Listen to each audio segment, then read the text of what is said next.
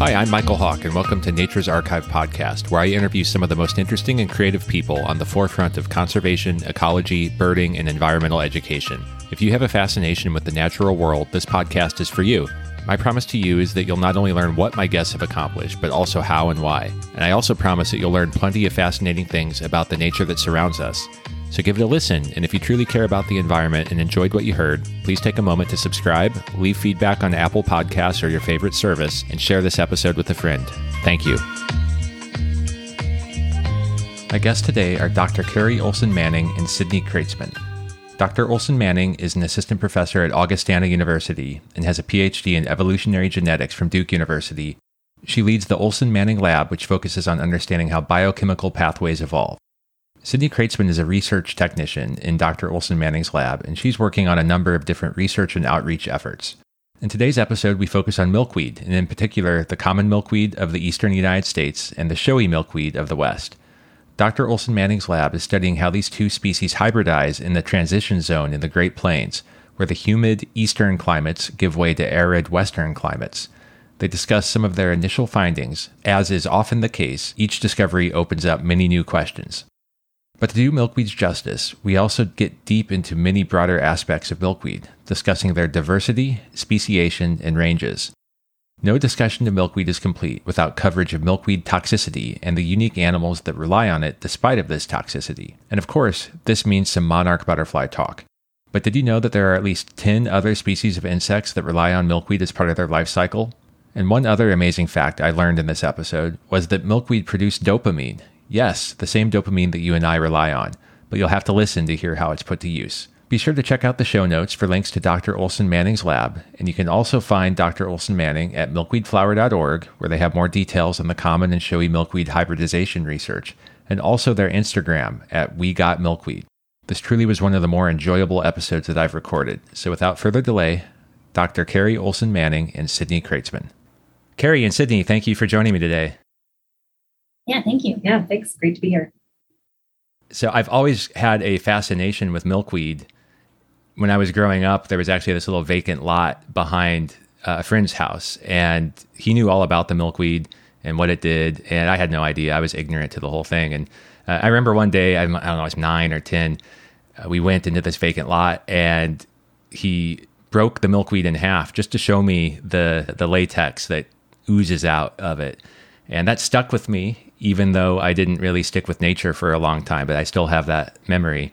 And it's a fascinating topic. And that's exactly why I reached out to have you on the show today. So I'm really looking forward to this. Yeah, we are too. And actually, that's so funny because milkweed also played like a large role in my childhood as well. I remember, like, I grew up on a farm and I remember running around and finding milkweed and trying to see how many caterpillars I could find. So, yeah, it was formative for me as well.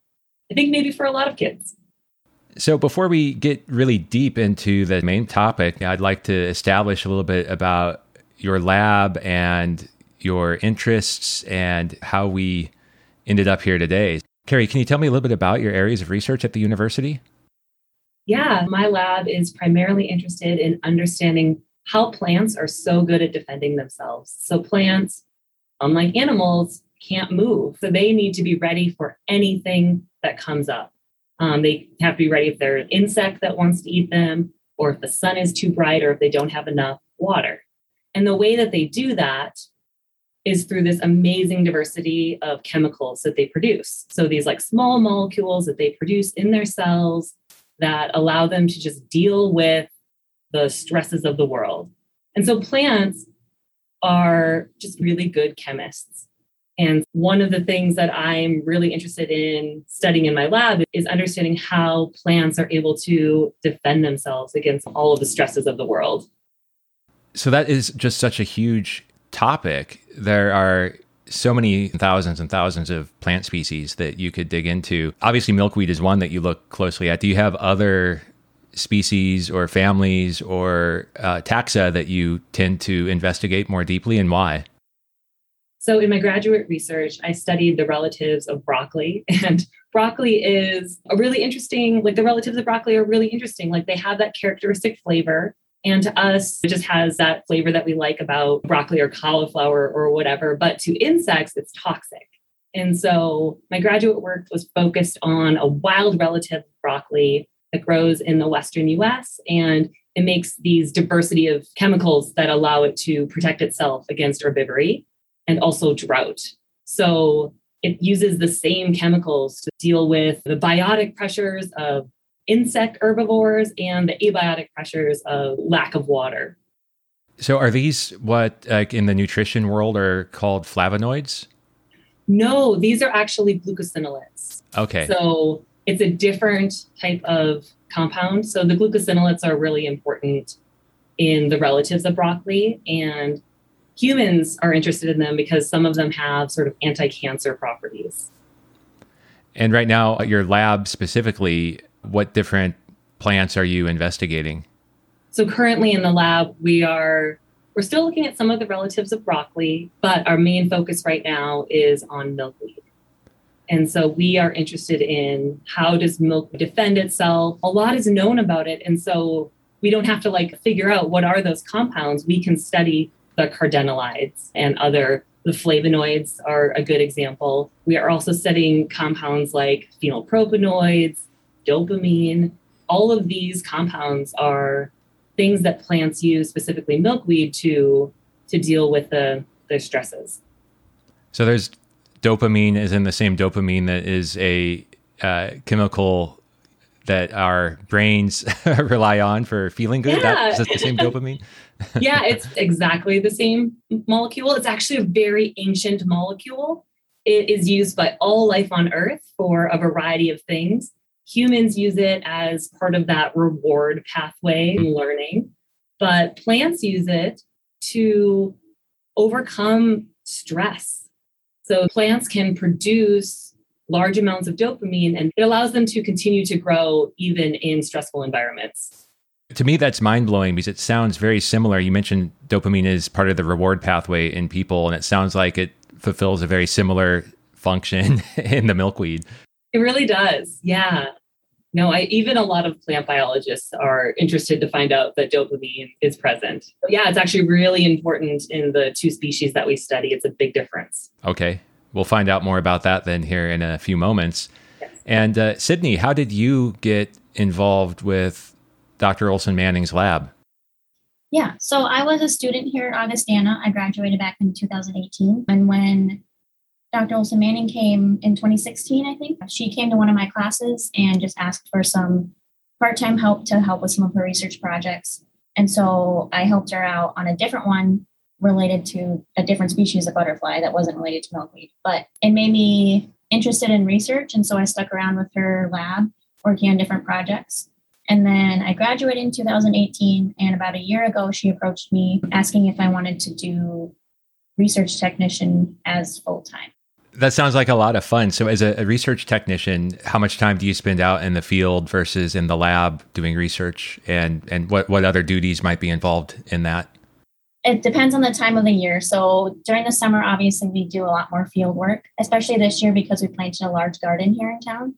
So there was a lot of outdoor field work this summer. But then during the winter and other times, I'm doing a lot more work in the lab processing different samples for different things. Like last winter, I was processing different tissue for genetic testing and metabolite testing. And then I also do a lot of outreach work trying to connect to people across the country, which is how I connected with you, just asking for seed pods from all across the country and things like that.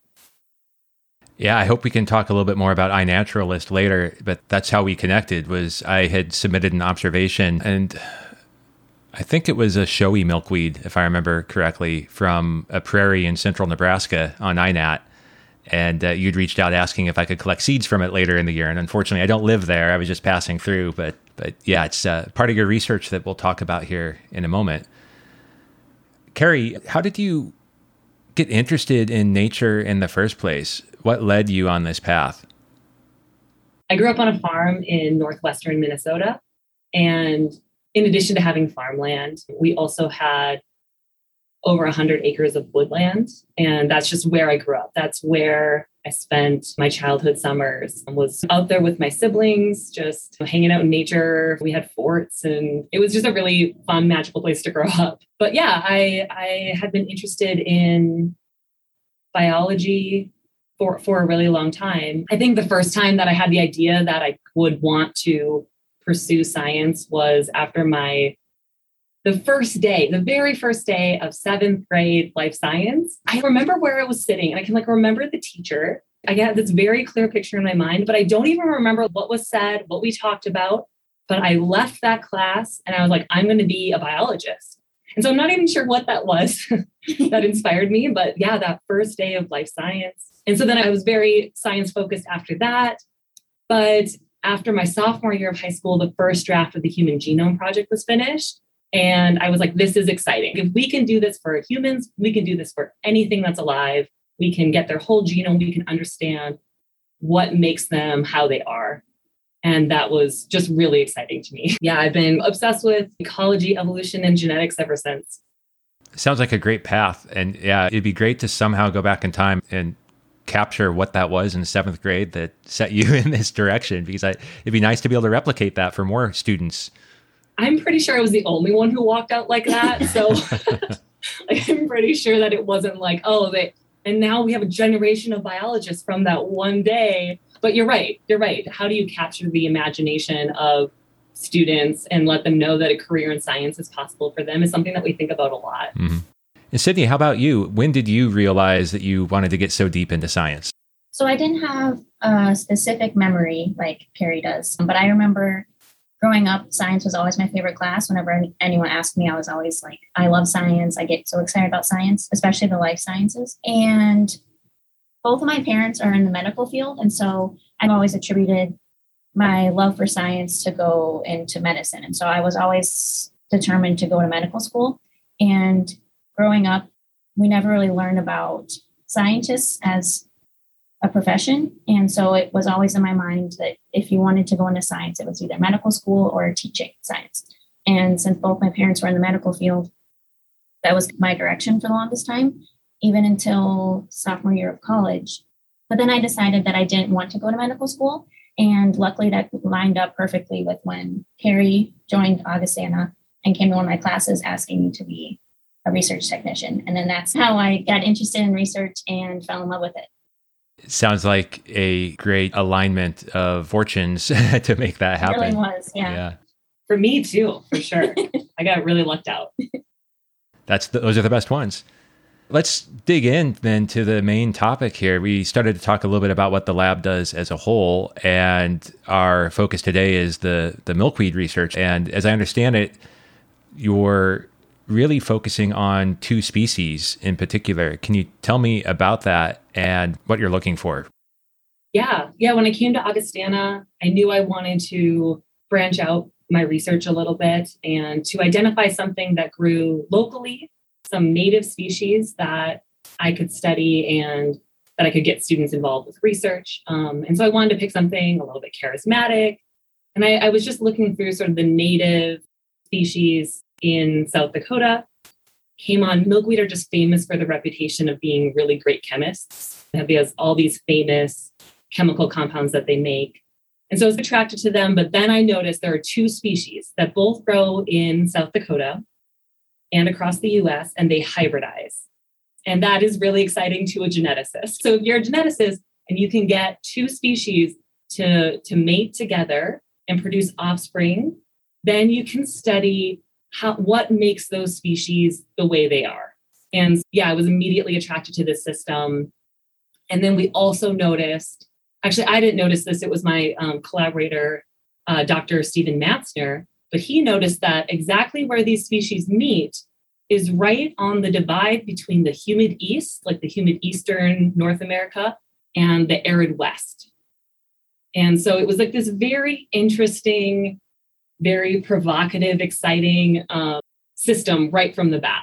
Because we we think that maybe these two species are differently resistant to drought, and the eastern U.S. and the western U.S. Like if you look at Google Earth, basically right where these two species meet is right where it starts to get from greener in the east to browner and drier in the west, mm-hmm. and that's exactly where they meet. And so immediately all of these hypotheses about how these species differed, what might be the consequences of them forming hybrids, all of these sort of popped right out.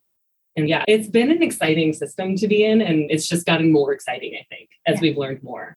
Yeah, I grew up in Nebraska and you know, Nebraska is just south of South Dakota. And one of the things that I took for granted when I lived there was that transition from humid, moist to arid west as you proceed westward. And now when I travel across the state, I try to take more note of the transition that happens. And it really opened my eyes to the biodiversity that exists because of that. And it's a, it's just a, a great area to look at those interactions. I think the kind of push pull of climate. Yeah, it's pretty cool because in South Dakota we have the Missouri River going down the middle of our state. And so if you just drive straight across the state from east to west, you can notice an obvious difference just in the landscape, even, which is pretty cool to see. Yeah, you cross that Missouri, and it's just like a different world almost. Yeah. Yeah, it's like different species.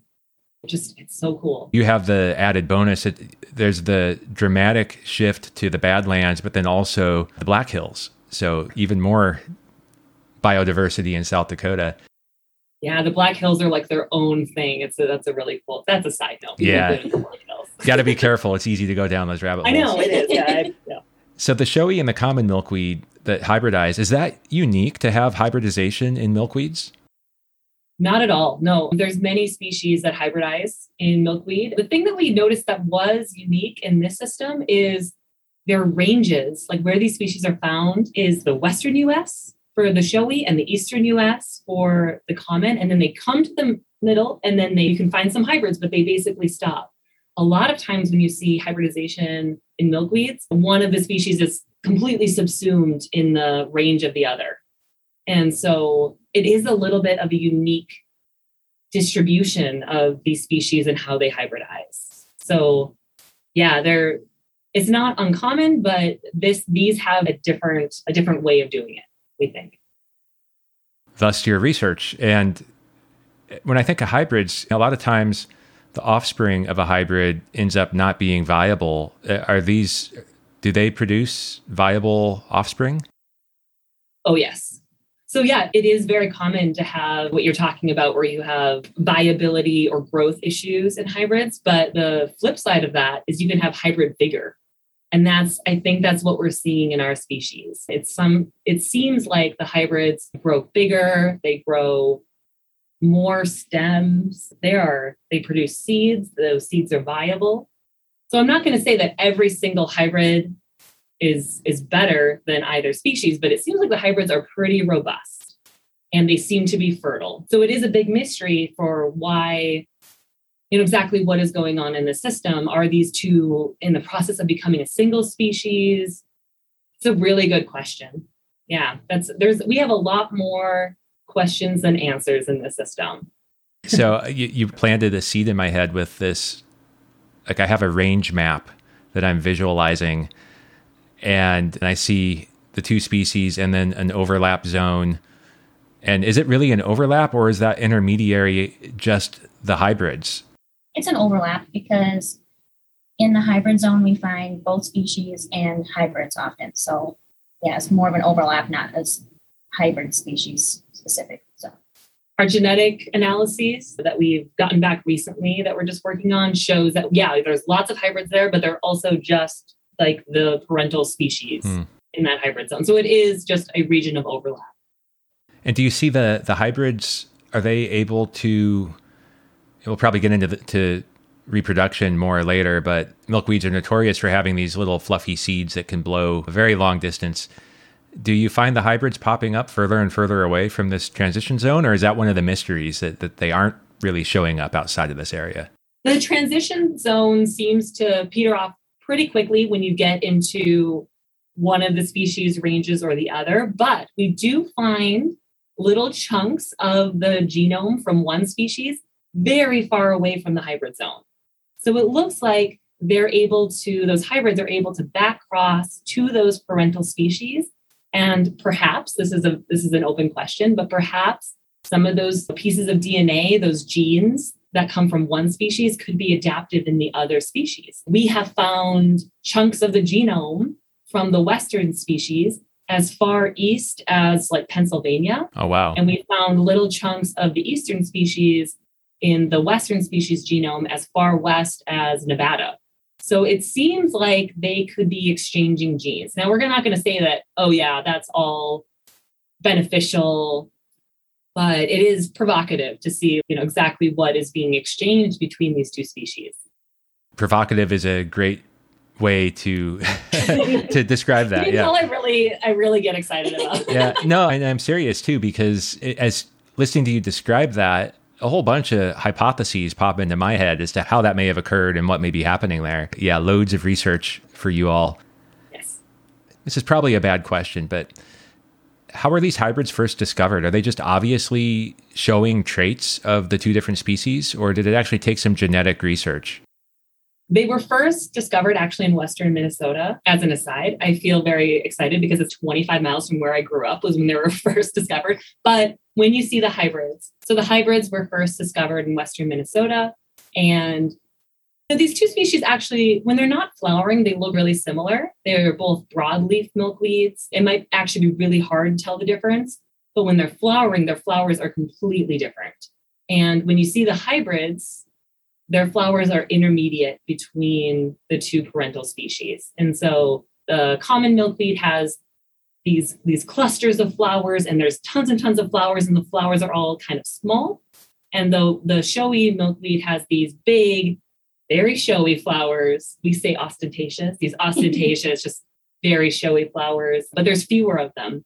And the hybrids are just in between those. Okay, so seeing at flowering time is really the key if you aren't going to do a genetic analysis, which I think most of us aren't. Absolutely. And so they were identified first in Western Minnesota based on their floral morphology. And that was in 1945. And that was done by people who were really interested in maybe using milkweed as an agricultural crop, maybe for fluff to stuff pillows, or maybe using the sap for, I don't even know. I don't think they even had any ideas of what they were going to use it for, but they were just trying to see how easy it was to propagate it and to get it to reproduce and because it is everywhere and so they were just excited like maybe we can make this useful for us but yeah. it turned out not to be useful it grows so well yeah. like it's once you have an eye for it you just notice it everywhere it's in the ditches it's every it's in natural areas it's just it's a very prolific plant and then I guess that ties into the fact that for a long time, it so it wasn't really useful economically to your point and uh, and it has weed in the name. It was disparaged for a long time but in recent years it's had a popular resurgence. The weed in its name is definitely a misnomer.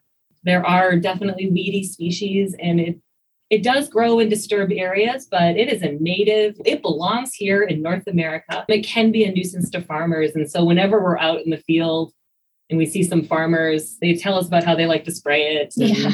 so yeah i think it but you're right it has experienced this like popular resurgence every little kid knows about milkweed and monarchs and i think that's wonderful. Do farmers consider it a nuisance just because it's competing for space and resources like soil nutrients and things like that? Or is it a grazing nuisance for those that have livestock? It's not necessarily a grazing nuisance because cattle will avoid it but if you bale it up and then the cattle eat that later. And if there's enough of it, then it can cause some problems. So milkweed have these compounds um, called cardenolides, and that card, like in cardiogram or cardiovascular, is has to do with the heart. And so these compounds will bind to the pumps in the heart and cause cardiac arrest eventually. So cattle have died from milkweed. It isn't something you see a lot. They really have to consume quite a bit, but probably easier just to spray for it if you're a farmer. So yeah, we definitely understand like that aspect as well. Mm-hmm. And the milkweed send out long shoots underground that can go six feet away. And so it's very hard to get rid of once it's started. And that can definitely cause problems in their crop fields for sure. So it's a toehold and then and it's hard to get rid of it's hard to get rid of. Yeah, it does a lot of under the ground propagation.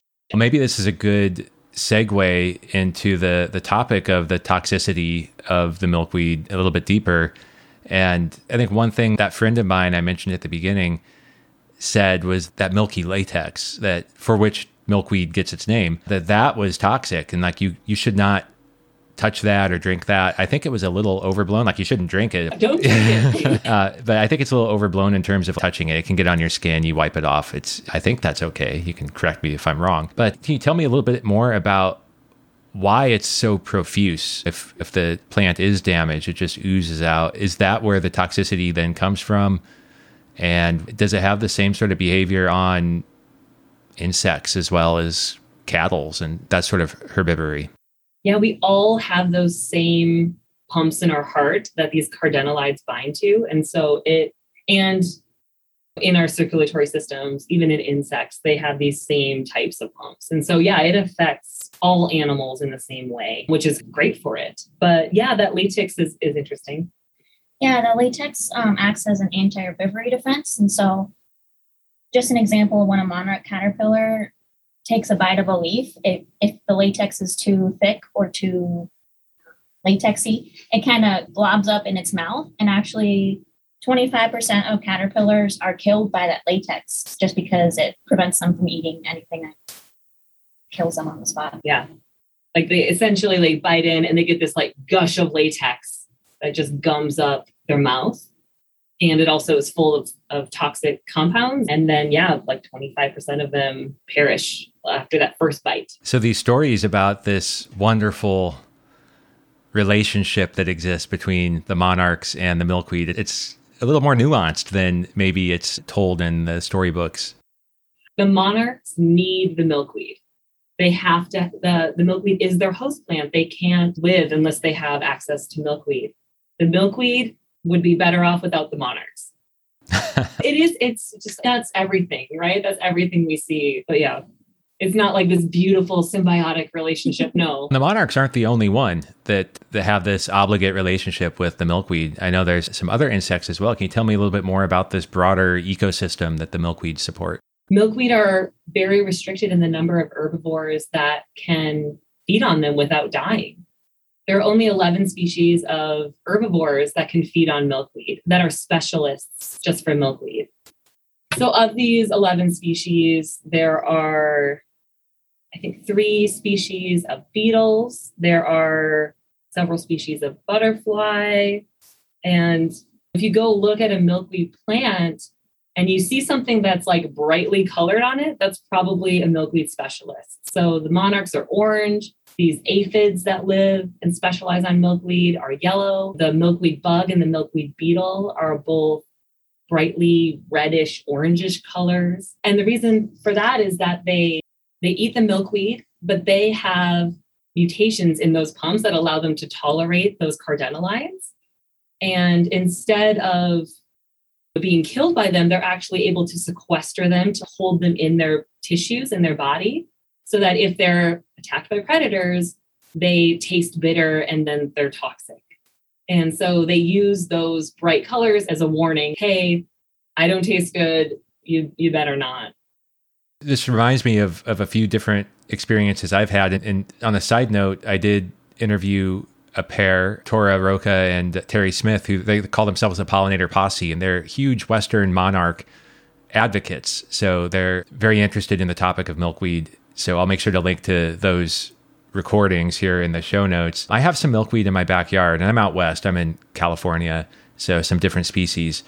And what I see most often on my suburban milkweed are the milkweed bugs. And I think there's two different species that I typically see.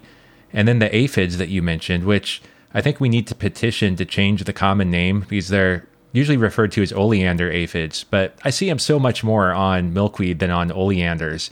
So I, I think we need to give them the, the credit, uh, give the milkweeds the credit of supporting another insect yeah, you should go petition the, the aphid people. the aphid people.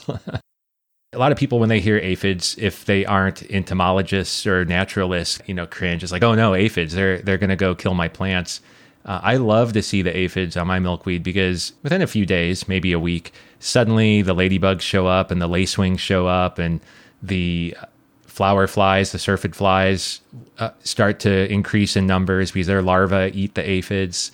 So even though they have these toxic chemicals, it does seem like there's a downstream effect that there are other insects then that can still predate on these insects that are the primary consumers of milkweed. Yeah, just like there are these 11 species of insects that specialize on milkweed, then there are predators of those insects that have specialized on eating those. So yeah, it's I guess what is the point I'm trying to make here? Nothing's ever safe in biology, right? Just because you're brightly colored and toxic doesn't mean there's not going to be someone who's going to figure out a way to eat you. Well, and the vast majority of species we find out in the wild have these sorts of relationships. There are a lot of generalists out there that can get away with losing their dependencies upstream in the food web. But like every little corner that we peer into, we always find these downstream effects. That's one lesson I like to impart to people on these sorts of topics. And that the last thing that I discovered on my own personal milkweed was a leaf mining insect that uh, it, it actually was not mining the leaf, it was in the stem. And I got some really good photos of this. I'll make sure I put them in the show notes as well. But it sounds like I'm I'm tooting my own horn. But I had a previous guest, Charley Eiseman, who's the foremost leaf mining insect expert. And fascinating story for him because he he was a generalist naturalist and then found leaf miners and and now he's published a 1400 page field guide with keys to all the leaf miners of North America. Oh, wow. But in any event, I, I showed him this photo and it seems like it's unclear what species it is. It, like he knows the genus, but it may be a new species. So just in your own backyard, you can find some of these things. And uh, I'll, I'll, link to that observation in INAT in the show notes too. Maybe there's somebody out there that has the same thing and can actually f- catch it early enough to rear it and, and determine the species. Wow, that's really cool yeah, and I am, yeah, we were unaware of that. And wouldn't that be fun? if you discovered a new species of leaf miner, that sounds wonderful. Uh, there's a whole bunch of new species out there. Charley himself has discovered dozens. And, and in the West, especially, I think there's a lot of fertile ground for uh, discovery. Definitely. Okay, I want to circle back a little bit. We've been focusing on these two species the common milkweed, the showy milkweed. I, I want to establish a little broader context, though. How many milkweed species are there? What's their range? Can you set some bounds on what we see in milkweeds across the world? So, there are around 100 species of milkweed that live in North America. They're spread all across North America. And there's also some species that are found in South America and Africa. But the main radiation, most of the species are in North America. So the majority are in North America. Does that give any hint as to where they originated? Do we think that if you were to trace the lineage back as far as it could go, that's the, the source of milkweed? I pause here because it's it's just more complicated than that. So we can trace milkweed back. We look to see where their closest relatives are from, and their closest relatives are found in Africa, all across Africa, especially in South Africa. So it's that's a really it's a hard question. And if even if we're looking at like fossilized milkweed or evidence of milkweed pollen, we're able to date that back. Who's to say if that pollen that we're looking at would be something that we would call a milkweed? Yeah. But what I would say is that just because something has the most diversity somewhere doesn't necessarily mean that's where it like first arose. And so what probably happened is the relatives of milkweed arrived in North America and it there were just niches available and they were able to spread across and undergo many speciation events in a relatively short time, only a couple, five to 10 million years. And so North America is where the, the majority of the milkweed diversity exists. One of the things that really stood out in what you just said about the complexity of even being able to approach that question is the you to quote, the relatively short period of time of five to 10 million years. And it's a good reminder that when we talk about these things, the timescales are immense. It's sort of hard to wrap our heads around, and so much could happen. So, like to your point, yeah, maybe some predecessor of milkweed popped up somewhere else in the world, but there's been five to 10 million years of it evolving and splitting and, you know, whatever else is happening during that period. And of course, fossil records are just a minute picture of that history. So the 100 species ish that exist in North America, I know that they've been able to establish themselves in, in lots of interesting biomes, in many of the biomes. What sorts of areas do you find the greatest diversity and, and what are some of the weird outliers that, that you might be aware of? Some of the weird outliers, there's species that grow just you know, in desert areas. There's species that are adapted to just right around swamps. So I think if you can think of a biome, there are species who really can only exist, you know, in the shaded canopy of a forest. And then there are species that need to be in the full prairie, full sunlight. So yeah, they have adapted themselves to all sorts of, of terrestrial biomes that just across North America. There are tropical milkweeds. There are milkweeds that can only grow further north. It is, it's a, yeah, very wide diversity. I was, before hopping on here today, I pulled up my own personal INAT observations and I was disappointed that I've only recorded five species of milkweed. So I have 95 more to go. That's exciting. I actually feel like that's an opportunity, you know, like collect them all. Yeah, exactly. Yeah, they, they go. Yeah, they do go up into Canada. They go down to Mexico. You got you got some travels to do, my friend. so how you know you mentioned some of the interfacing that milkweed has with society and the history of trying to cultivate it, seeing if there was a use, and then now the impacts that maybe exist in grazing and with farmers. What's the current condition of milkweed diversity and their populations in general in the United States?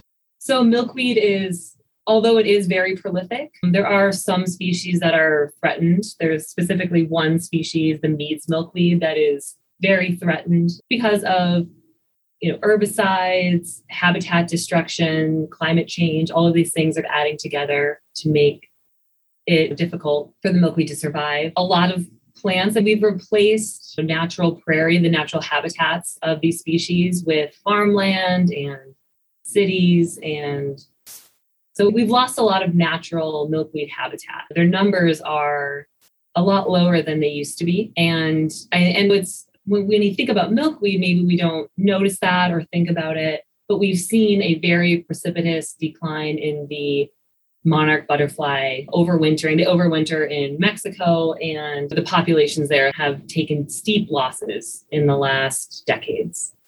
And that has coincided, you know, mostly with climate change and herbicide use. And yeah, destroying their habitats. So if you go out, you can find milkweed. And when you find them, they're doing really well but they have fewer opportunities to thrive. There's fewer habitats for them to exist in. Where is the Mead's milkweed typically found? It's in the Great Lakes region. I want to say Michigan, like Ohio, that region. And when you talk about the multiple pressures, the sort of combinatorial effect on the monarchs, and, and we think about milkweed, so there's less opportunities for the milkweed to thrive given the habitat loss that you referred to. And this may be another really hard one to answer, but connectivity. You know, so monarchs migrate. Do they need a consistent, constant stream of milkweed, or can they have stopover points that are spaced? Is there any research that indicates their tolerance to like how dense that connectivity needs to be for them to be successful? Yes. I don't know exactly about how dense it would need to be, but there do need to be pretty frequent waypoints for those monarchs. Each generation is only about a month and they go all the way from, you know, Mexico to Canada, right? So that's a long ways for several generations of monarchs to travel. The only ones that are very good at long distance flight are the ones that are born right before the fall. They they have all these different morphological, they're bigger, they have stronger wings. Those are the best at migrating. Your average middle of summer monarch can't really fly that far. And so yeah, there there need to be milkweed present really through these corridors that they prefer to take. If you look at the research that people have done and there's been so much of this over the past 50 years, there are certain ways that the monarchs like to take these sort of these like highways, these avenues. You'll find them everywhere. So if, if there aren't milkweed available along those routes, they won't make it. The other thing that popped into my head too is we were talking about the eastern population of monarchs. There's also a western population of monarchs that has uh, similar but different sets of problems. And there's an interesting tie in that's heavily researched. I'm not going to pretend to be an expert in this, but I've seen that one of the concerns we have here in the West is the overwintering sites are along the California coast. And a lot of people are planting milkweed trying to be good citizens. And the selection, the gardener selection, is the tropical milkweed. And, and in fact, I made the, the same mistake. Uh, I went to a, a garden center and it was in the native plant section, and I didn't know any better. And I couldn't tell, in fact, at the time what it was. I could just tell it was a milkweed and then it bloomed. But anyway, long story short, is the tropical milkweed bloom pretty much all year here in the temperate, mild Mediterranean climate of California. And it's thought that can confuse the monarchs. At least that's one hypothesis I've seen, so that they don't properly overwinter in the same way. And there's a lot more to that. That's just like the tip of the iceberg. But uh, I don't know if you have any insight into the the plight of the Western monarchs that you can you know, add to that story. I am familiar with some of the research that's come out of of that with the tropical milkweed and climate change and planting it sort of where it's not native. Like there can actually be issues. So yes, that's a really tricky one. You can actually find in garden stores here. It's a it's a big problem everywhere. Yeah. Yeah, and, and just to hit a couple other tidbits I know, and I'll, again, I'll point back to the pollinator posse episodes because they got pretty deep into it. But since it's growing and blooming all year, it becomes a, a vector for disease as well, which is another problem. And uh, and these days, it seems like the approach is if you have it and you want to keep it, you want to cut it back a couple times a year at the right time of year to help with the disease propagation problem. Uh, and also, don't plant it within, I'll have to double check, it was something like 15 miles of the coast uh, so that you don't give those overwintering monarchs some sort of temptation to start their cycle too early or at the wrong time of the year. But better still is just to plant native. And in fact, I, I wanted to ask you to what suggestions do you have for gardeners or landscapers when it comes to milkweed? Like we, we started to hit on the nuance of picking the right milkweed. There's probably more to it though. So it's definitely important to choose native milkweed to your area. And we have a good PDF that we'll send a link to you, and maybe you can link in your notes that has a list of species for the different areas all across the US. So it makes it easier to figure out which ones are native to your area.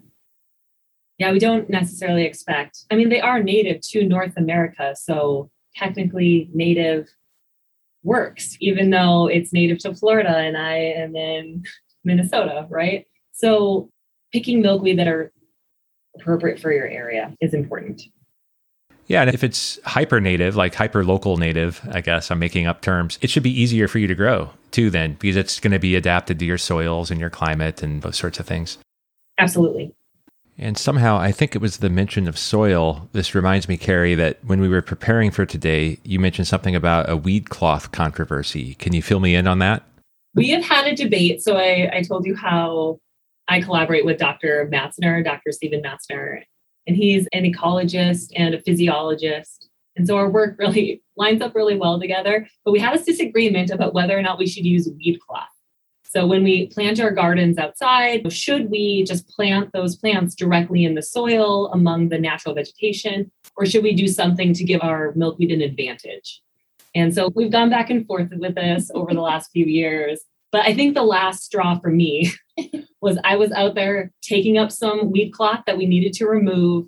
And I was in our garden in Sioux Falls and I pulled some up and there was a snake. and I, I feel like I'm a biologist. Like I can be pretty cool with snakes. I don't love them, but I'm not like just um, like afraid of snakes. but and we live, you know, South Dakota and we're in eastern South Dakota. So there aren't a lot of venomous snakes. So I, I really shouldn't be afraid of snakes here. But I pulled it up and I'm just stamping around trying to get it to go away. And it kept coming towards me. and so I was over it. Like I was like, no, so I ran away. And then that same week, we went to Western South Dakota and we were doing the same thing in our garden in Western South Dakota. And there was like one piece of weed cloth left. And I pulled it up and there was a snake under it. And I was like, I'm over, I'm done. This weed cloth is cursed. I, yeah, I really fall on the side that we shouldn't use weed cloth because it's better for the plants. It's a more realistic environment and also it doesn't harbor snakes. the snakes need a home too, though. I get it. I know. I know. I hear you. It's the, it's also the, just being startled in that way. Like nobody likes surprises in that way, anyway. I'm not afraid to say that I'm a little freaked out by snakes. But I don't need I don't need it. I don't need it in my life. I don't need it. So, thank you both for being so generous with your time. Um, I really enjoyed the conversation, and I, I have a few questions that I like to ask at the end to get a different perspective on the world of nature and ecology and connecting people to it. So, first of all, do you have any favorite resources? Like it could be books, videos, documentaries, whatever, that you'd recommend for people that are interested in learning more? There's a really great book called Monarchs and Milkweed, and it was published by, it was written by one of the preeminent milkweed monarch researchers. He, he actually studies the monarchs, Anurag Agrawal. And I'm not sure if that is how you pronounce his name. Anyway, Monarchs and Milkweed is a fantastic book. So if you're just looking to basically learn everything about milkweeds and monarchs. He does a really great job of just breaking it down into a language that anyone can understand, but he also includes some really excellent science and how to break down that science for anyone to understand. I've been impressed with that book. There's also a, a website monarchjointventure.org and that has that milkweed information sheet if you're looking to figure out exactly which species, those hyperlocal species that you'd plant in your own yards. Great. And I see that Monarchs and Milkweed book is through Princeton University Press. And for naturalists out there, I found virtually everything that Princeton University Press has produced of good quality. So it's a good default place to look. And if you could magically snap your fingers and impart one ecological concept to the general public so they could help see the world as you've learned to see it, what would that be? If there is one ecological concept that I could impart on people, it would be that we are all part of a very complex biosphere and we can appreciate the beauty of nature, but we also need to take care of it.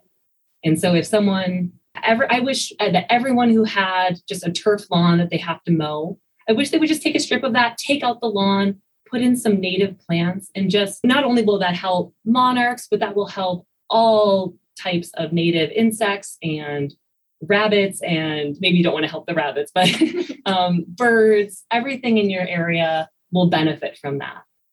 And then just spend some time watching and seeing what you can see. I'm always surprised. I have a little corner in the back of my yard that we put this sort of native plants in and i just go out there and walk in the morning and i see five, six different species of bees, in addition to all the butterflies and the other beautiful creatures that are back there. So, yeah, that would be that to not only realize that we can enjoy nature, but that we also have a responsibility to protect it.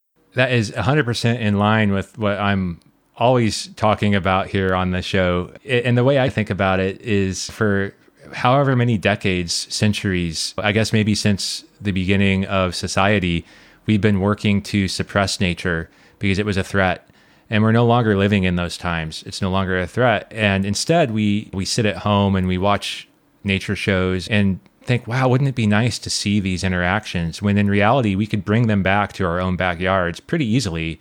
And that was a big discovery that I had during the pandemic, just developing a practice of looking at my native plants and, and seeing what was going on. And it's just been so eye opening. So, yeah, 100% on board with that. Oh, by the way, I wanted to add one more thing. So, when we're thinking about adding some native plants to an existing lawn, I always like to tell people that it's an empowering move because not only are you bringing back nature, but if you pick those hyper local plants, you can be lazy with them. And and in fact, being lazy is another principle that I think is part of having a good backyard habitat. If you leave a few leaves on the ground, if you leave some dead twigs for those carpenter bees to overwinter in, all these different things. And don't worry about it until springtime, later spring, and clean up at that point. Then you're also helping to improve that habitat. So be lazy is what I would also add on to uh, to that. I'm on board. I love this. it's so true. We had a pretty dry summer here, and a huge part of my lawn died, but I didn't touch. So I didn't water my lawn. I didn't water that little prairie and the prairie flourished. It was just beautiful and the lawn died. And so it's like if I was trying to be lazier, I would have a prairie. yeah. And in your outreach efforts, what have you found to be most effective in engaging with people? I'm sure you encounter people whether you're in the field or in the classroom or just friends and family that are like all over the ladder of knowledge when it comes to ecology. So there's probably different techniques, but regardless of where people are at, what have you found to be helpful? One very helpful thing was iNaturalist, a website that kind of connects citizen scientists all over the globe, even. I've been using it to connect with people all over the US in order to collect seed pods. We want to grow these gardens with a wide variety of seeds just to try and better understand these species. And instead of taking this big long road trip all across the US, it's so much simpler to get in contact with these people and have them mail us a seed pod, and then we can use those seeds in our own garden. And that's how we got connected with you because I saw that you made an iNaturalist post. And so I just connected with you that way. Last year, my efforts in iNaturalist were focused on we're focused on getting a wide range of seeds. And so I got seeds from Washington, Montana, We've gotten seeds from New York. And then this year I was focused on collecting seeds from the hybrid zone, ranging from North Dakota down, even down to Texas, just to get a wide range just in that hybrid zone. And so we can have a big collection of potentially hybrid species seeds to use in our studies.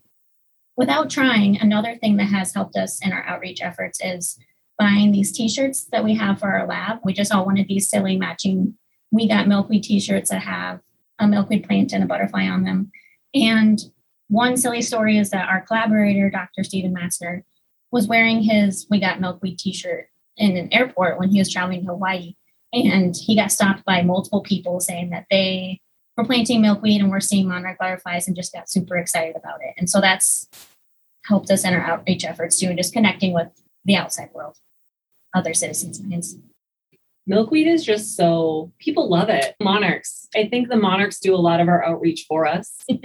honestly. Easy because they're so pretty and people see them all over the place. And they're in danger and people want to help. Yeah, we need more of those charismatic species to help with the outreach efforts.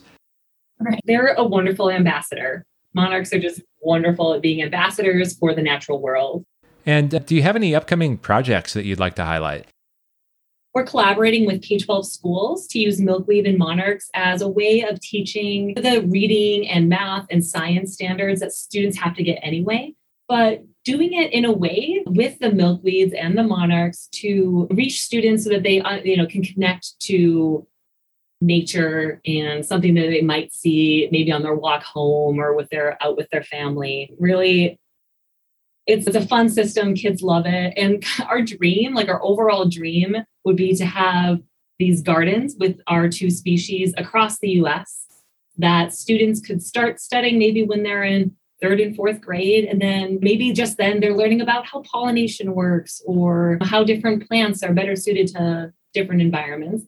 But then by the time that they're a chemistry student, they could look at maybe quantifying how much dopamine that plant is making or how does it respond to different stressors and using these milkweed gardens as a tool to connect students to nature and also to reinforce the concepts that they have to learn anyway.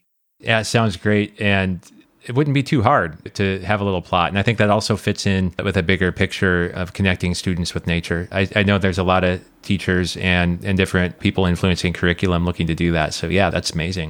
If you have any listeners who are interested in planting a milkweed garden, we can send you seeds, we can send you advice, we can Zoom with your classroom. We'd love to find ways to connect to people. You can contact us through, I'm sure it'll be in the show notes. And we also have a lot of information on milkweedflower.org. And would that be limited to people just in the native range for showy and common milkweed? That's most of the United States. I guess if you're in like southern Texas, then maybe we'd have to find some different species for you to plant it would be great to work with people to try to figure that out which species work best for their garden okay so yeah if so i guess the, the bottom line there is if you're interested don't assume anything just reach out and, and you'll help them figure it out absolutely and you mentioned milkweedflower.org where else can people find you and keep up with your work we also have an instagram page um, at we got milkweed so that's an easy way to contact us as well yep and i will certainly link to that additionally what about on iNaturalist? Should people be following you there? Yes, we do have a project going on iNaturalist that you can join, and then you can make observations underneath that project, and it helps us with data collection. And if you have any questions, you can message us through there as well. What's the name of the project? The iNaturalist project is called the Milkweed Flower Photo Project. Is that open to any species of milkweed? In that project, we are specifically focused on the showy and the common and their hybrids. Anyone who contributes any observations to iNaturalist is probably going to end up helping a scientist down the road. Even if it's not something that we're interested in this moment, we are generally interested in milkweed or and plants in general. So it's really just a worthy thing to do with your time if it's something that you enjoy.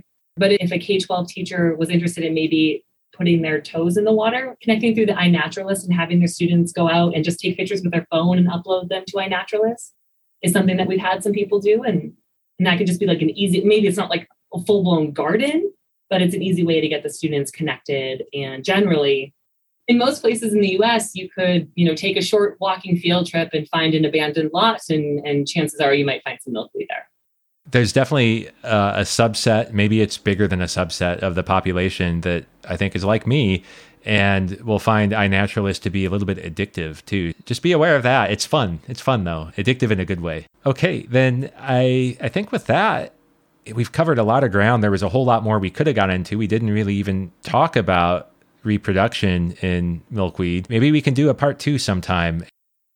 Yeah, that would be awesome. That would be very fun. All right. Well, thank you again so much for spending all this time today. I definitely had a great time, and I hope you did as well. We did. Thank you for having us. This was really fun. We live in a world where sound bites dominate and true understanding is shrinking. Nature's Archive podcast digs a little bit deeper, hoping to help the world understand nature just a little bit more. I hope that this podcast has planted a seed of interest that will grow into something special for you. I record, produce, edit, and publish a show by myself as a personal passion. If you enjoyed the show, please rate it on iTunes or your favorite podcast service, and then please turn around and share this episode with a friend or a family member that you think might like it. I'm not asking for money or donations, just a gift of sharing. Thanks for your support. You can also follow me on Instagram at Nature's Archive or Facebook, also Nature's Archive. In addition to sharing information about podcasts at those locations, I also share some of my photography and some short explanations of what I'm seeing. Lastly, if you have any suggestions for guests or topics for me to cover, please email me at nature'sarchivepodcast at gmail.com. Thank you.